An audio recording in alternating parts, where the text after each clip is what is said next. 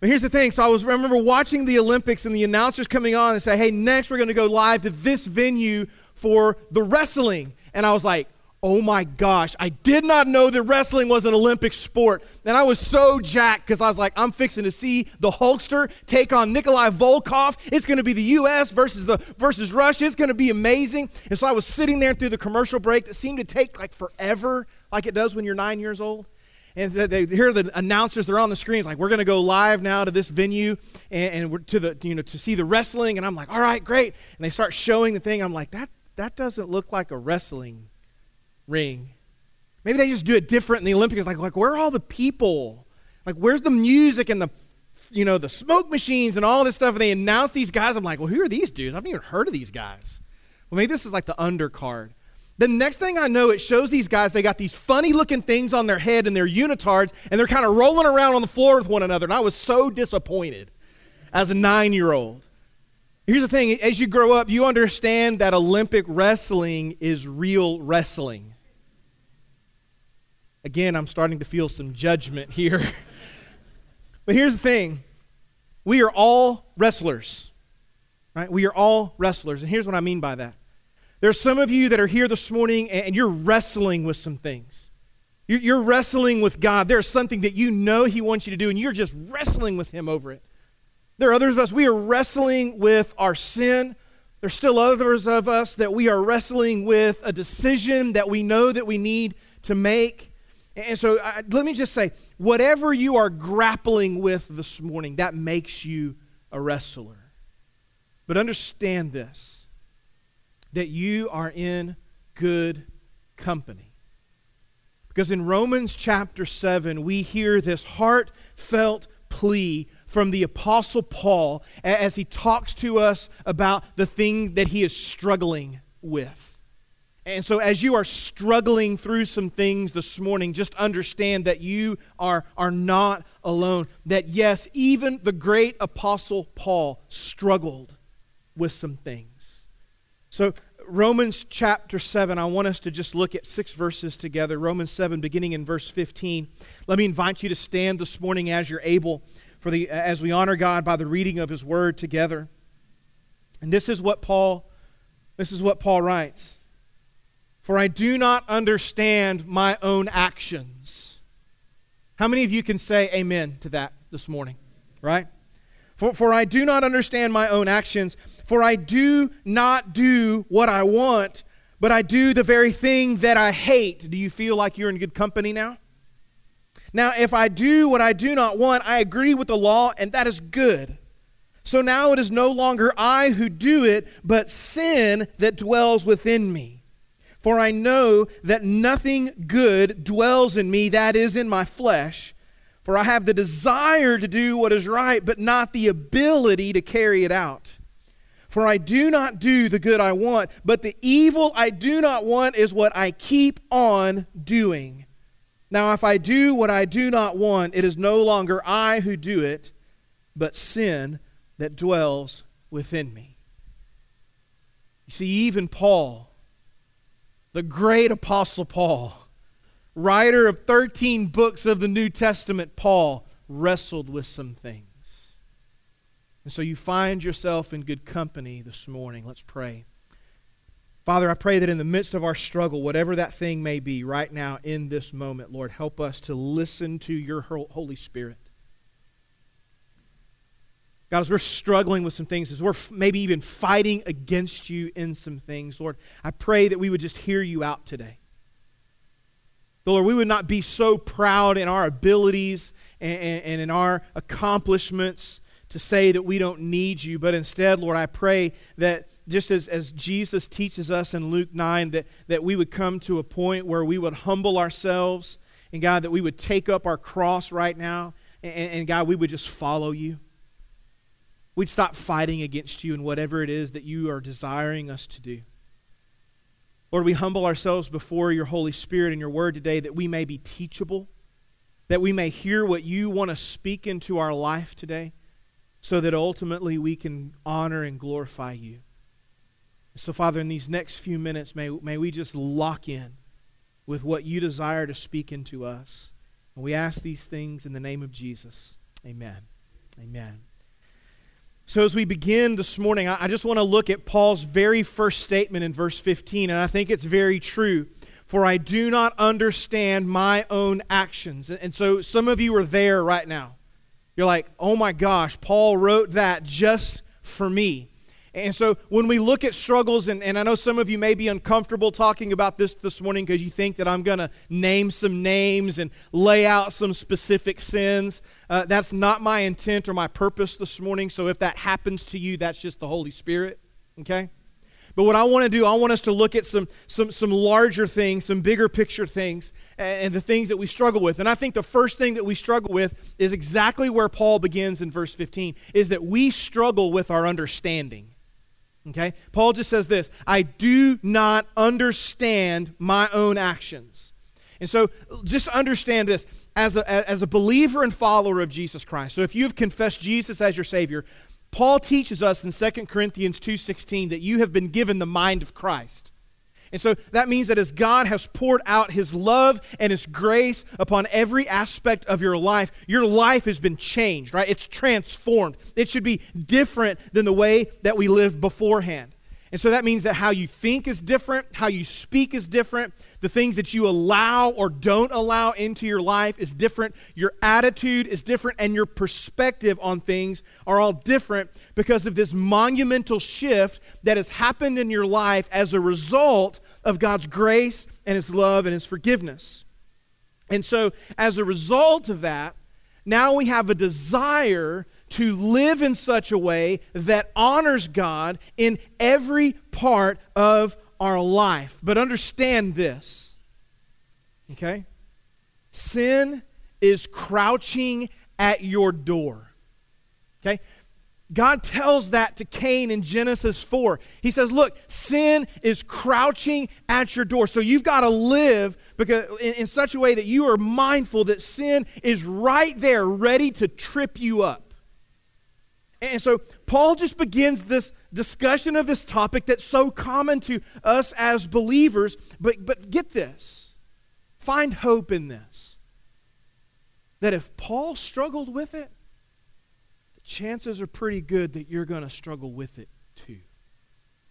Paul was human, not superhuman. Paul was human.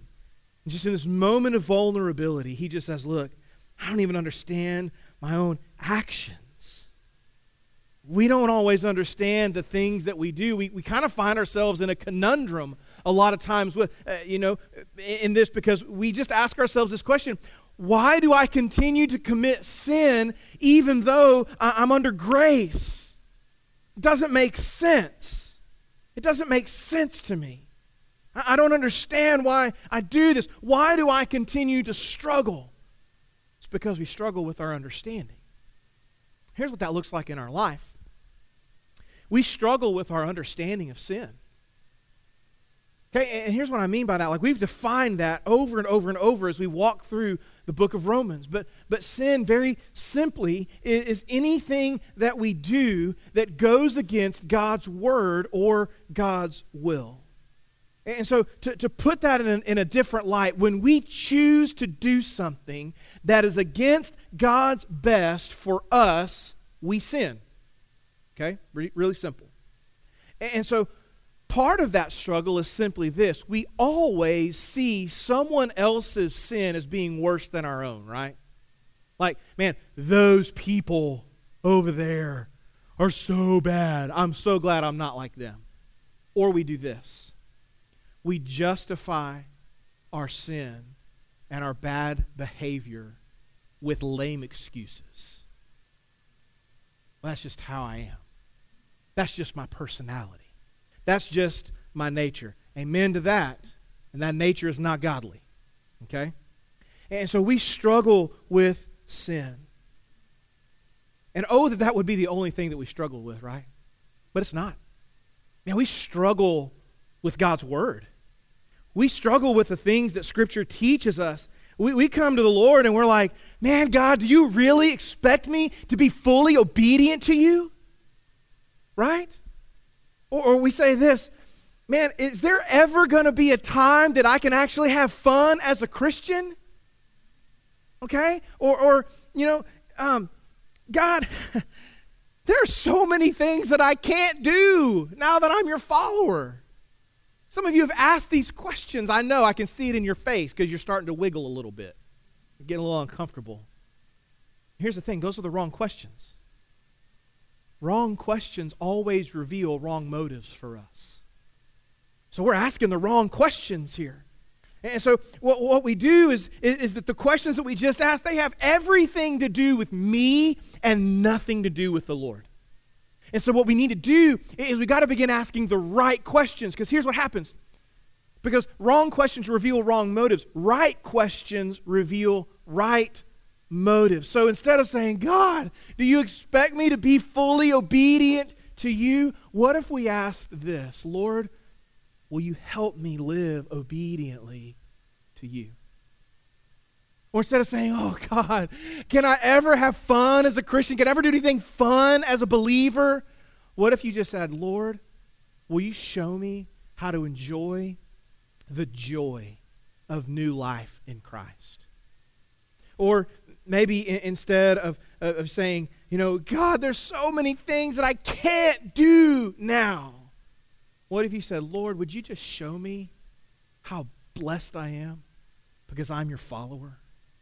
Right questions, right motives. So we, we struggle to understand our sin. We struggle to understand God's word, but here's the big one. Okay? We struggle to understand God's will. Listen, God's will can be confusing. I mean, that's a question like this section right here. You're all asking that question right now. What is God's will for my life? What is God's will for my career? What is God's will for my relationships? You guys are asking that, and you're looking to these other three sections, but can I just let you guys in on a secret? They don't know either. Okay? Sorry, but I'm just going to speak truth this morning, guys. We struggle with God's will because we've made it into this great mystery that it really isn't. Because we're like, so God's will for my life is not the same as God's will for your life, right? Maybe, possibly. I don't know. Here's what we do know understanding God's will comes from an understanding of God. And so, the deeper your relationship is with God, as it grows in that, the clearer His will becomes for your life. Okay, so the closer that you're walking with Jesus, the clearer that His will becomes. And so, listen, God's will for your life is really, really simple. Okay? And so, here's what God's will for your life is. Okay, this is where you take out your pen and you write this down. Okay? God's will for your life is for you to glorify Him. That's it. God's will for your life is for you to glorify Him. And so, what happens is when we do not glorify God, but we glorify ourselves, we find ourselves in sin. And so, just to put this just as simply as we possibly can, God wants you to glorify Him in every aspect of your life. And so, before you do anything, before you commit any act, there's two questions that you need to ask. The first question is this Will this thing that I'm about to do glorify God? Will this glorify God? Pretty simple question. Second question very simple, very similar. Can I glorify God through what I'm about to do? Okay? Is God going to be glorified through this? Can I glorify God through what I'm about to do? If the answer to either one or both of those questions is yes, proceed. Okay? If the answer to both of those questions is no, here's what you do you stop what you're doing, you turn around, and you run as fast as you can to get away from that thing. Okay? We struggle with our understanding, but that's not the only place that we struggle. Paul continues in the second half of verse 15. He says, For I do not do what I want, but I do the very thing that I hate. So, so the second area that we struggle with is that we struggle with our desire. And, and our desire is just simply this it's what I want. It may be something that I want, or it may be something that I want more of.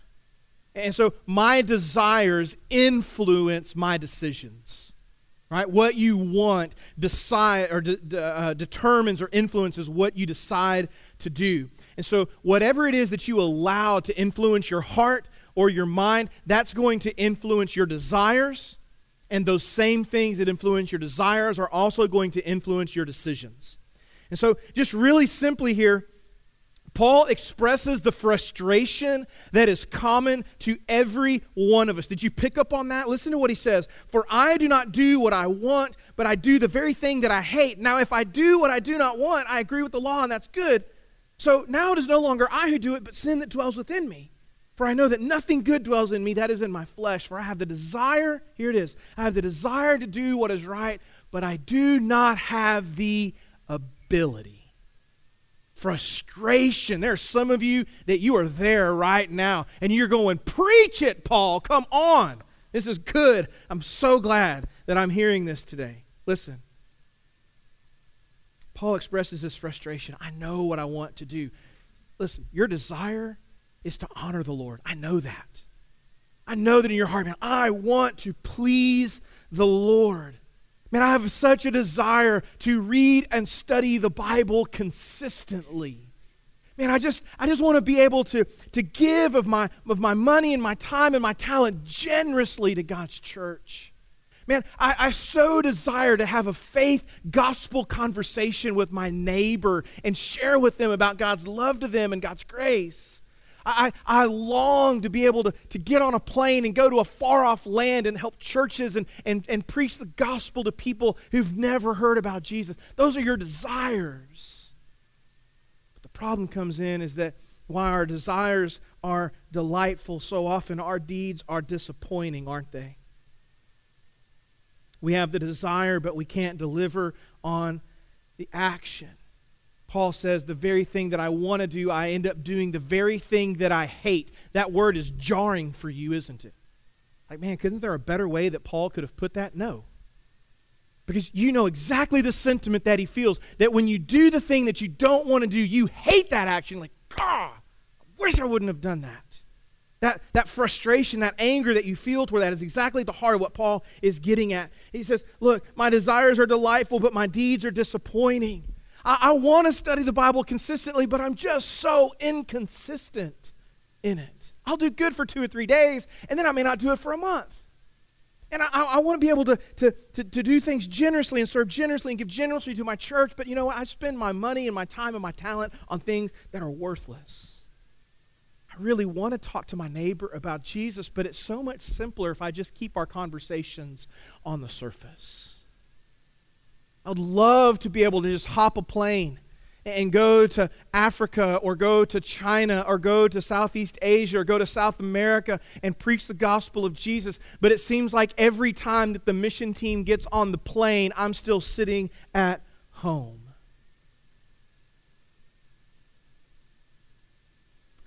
I want to uphold the law. I want to do what it says. I want to be obedient to God's word, but I end up breaking it at every turn. Do you know why? Because sin is crouching at the door. Sin is crouching at the door. Our desires are at war with our deeds. You see, our, our desires are at war with our deeds, and the instigator or the initiator of that war is, is sin. And so your sin influences your desires because it's at war with the Spirit of God. Listen, listen to this. Satan desires nothing more than to seek and destroy every appearance of godliness in your life. Okay? You may not understand that, but Satan wants to destroy every aspect of godliness in your life. And so Paul describes here sin this way. He says it dwells with me. You know what's interesting about the word dwells? It has the same root as the word in Greek for home. And so Paul just says this look, sin is at home in my life. Sin's at home in my life. And so here's the question we've got to ask right here. Since sin is at home in my life, here it is Am I at home with my sin? And so we know this to be true. Since sin is at home in our life, We are at home with our sin. And so, for many of you, just right now, the light bulb came on. There's been this major revelation that has come to your life because you really want to be done with sin. Right? We've talked about over the past several weeks how we are dead to sin. It's been nailed on the cross. We've crucified the old nature, and the old man is laid in the grave, and now we're walking in the newness of life, right? But, but here's the thing you want to be done with sin, but it is so familiar. And we are so comfortable in our sin. Man, it, it is right at home with us. See, so Paul sheds light on the reality of our struggle. He says, Look, verse 18, why is this like this? Because nothing good dwells within us. There is no morality in my mortality.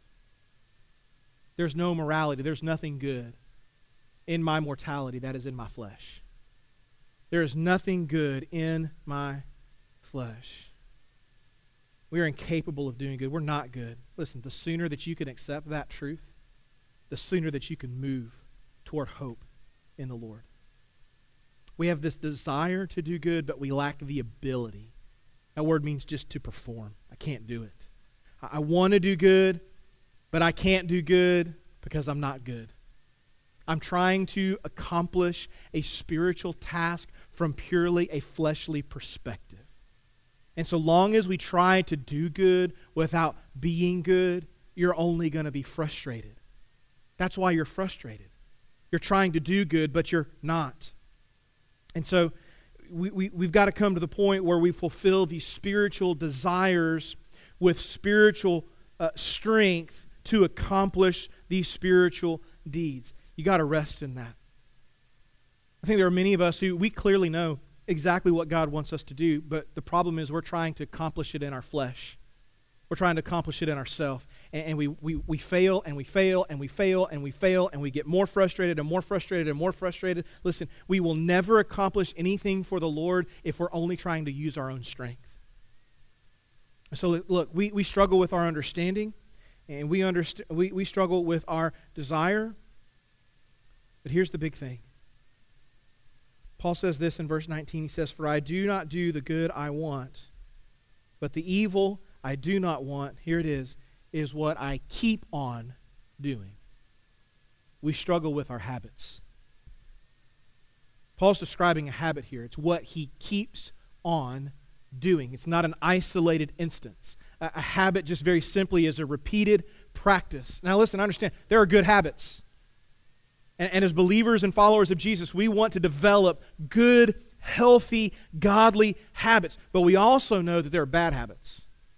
And it seems like the bad habits are the ones that we continually seem to feed. And we know from our collective experience that habits are hard to break, they are difficult to change. And so we find ourselves as believers oftentimes with this lifetime of habits of sin that we continue to drag along with us that we're trying to break. Here's the problem we have a sin habit. We are sin addicts. We are addicted to sin. And no matter how much we, we may want to change, that change is not easy. Why? Paul says it again because sin dwells. Sin is at home with me. So, what do we do? Well, there's, there's a couple things. First thing is this nothing. Just do nothing.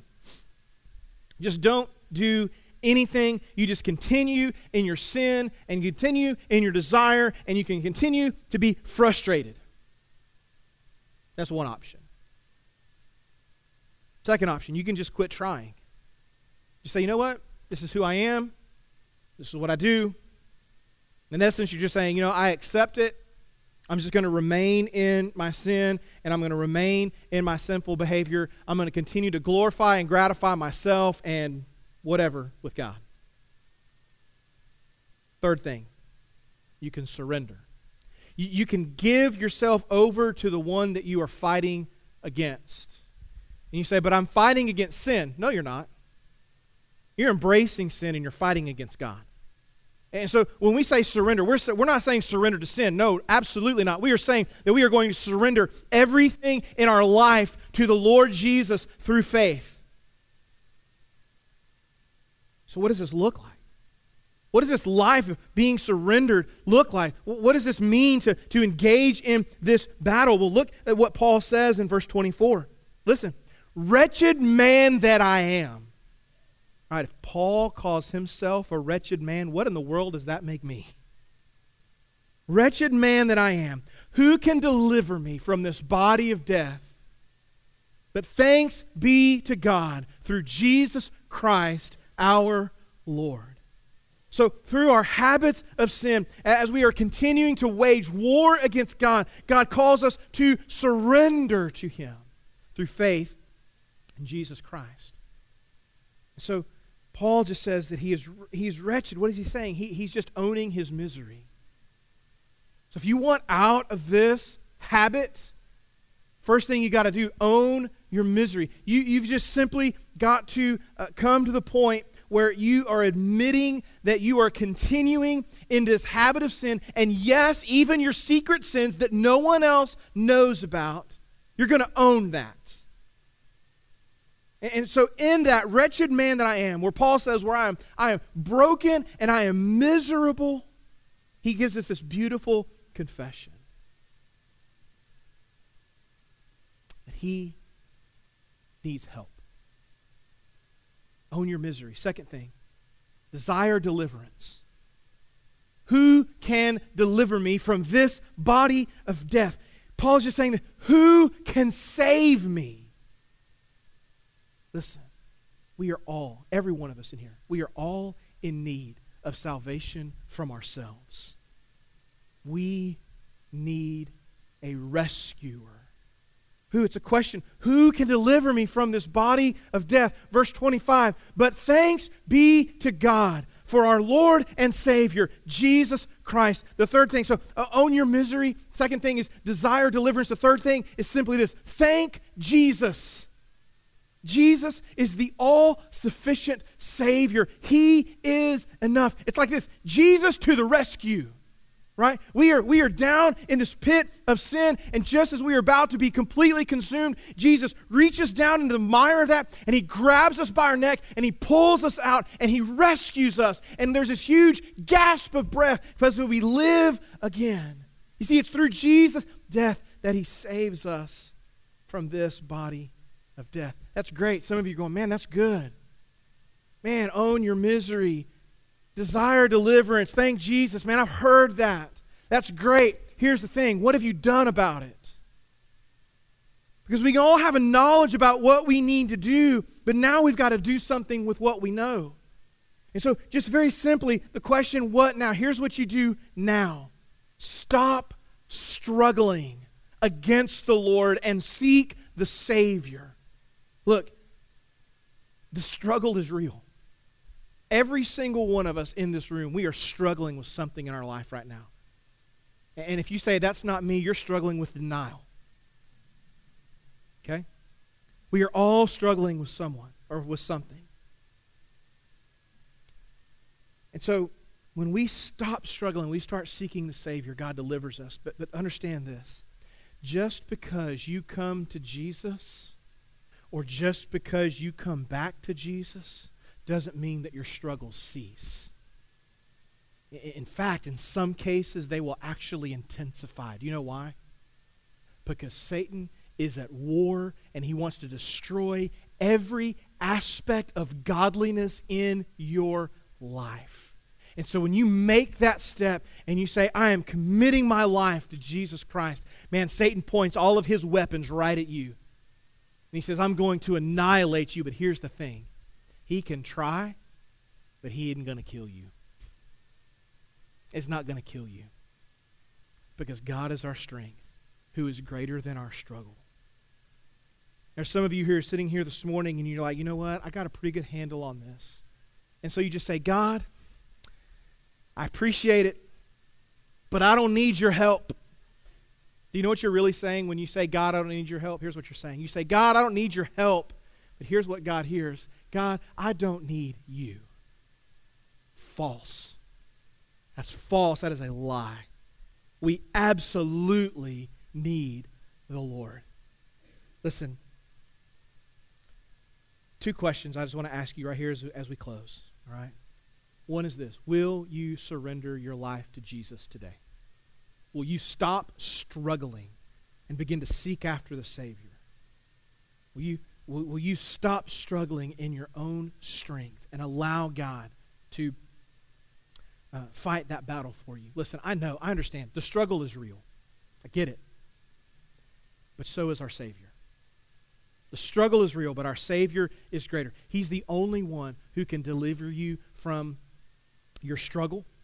He's the only one who can deliver you from the shame of your sin. He's the only one who can deliver you from this body of death. And so, just as the struggle is real, get this God's power is real. God's love is real. God's grace is real. God's forgiveness is real. God's strength is real. And so, because you know that, surrender your life to the Lord today and discover the beauty of walking in a new reality.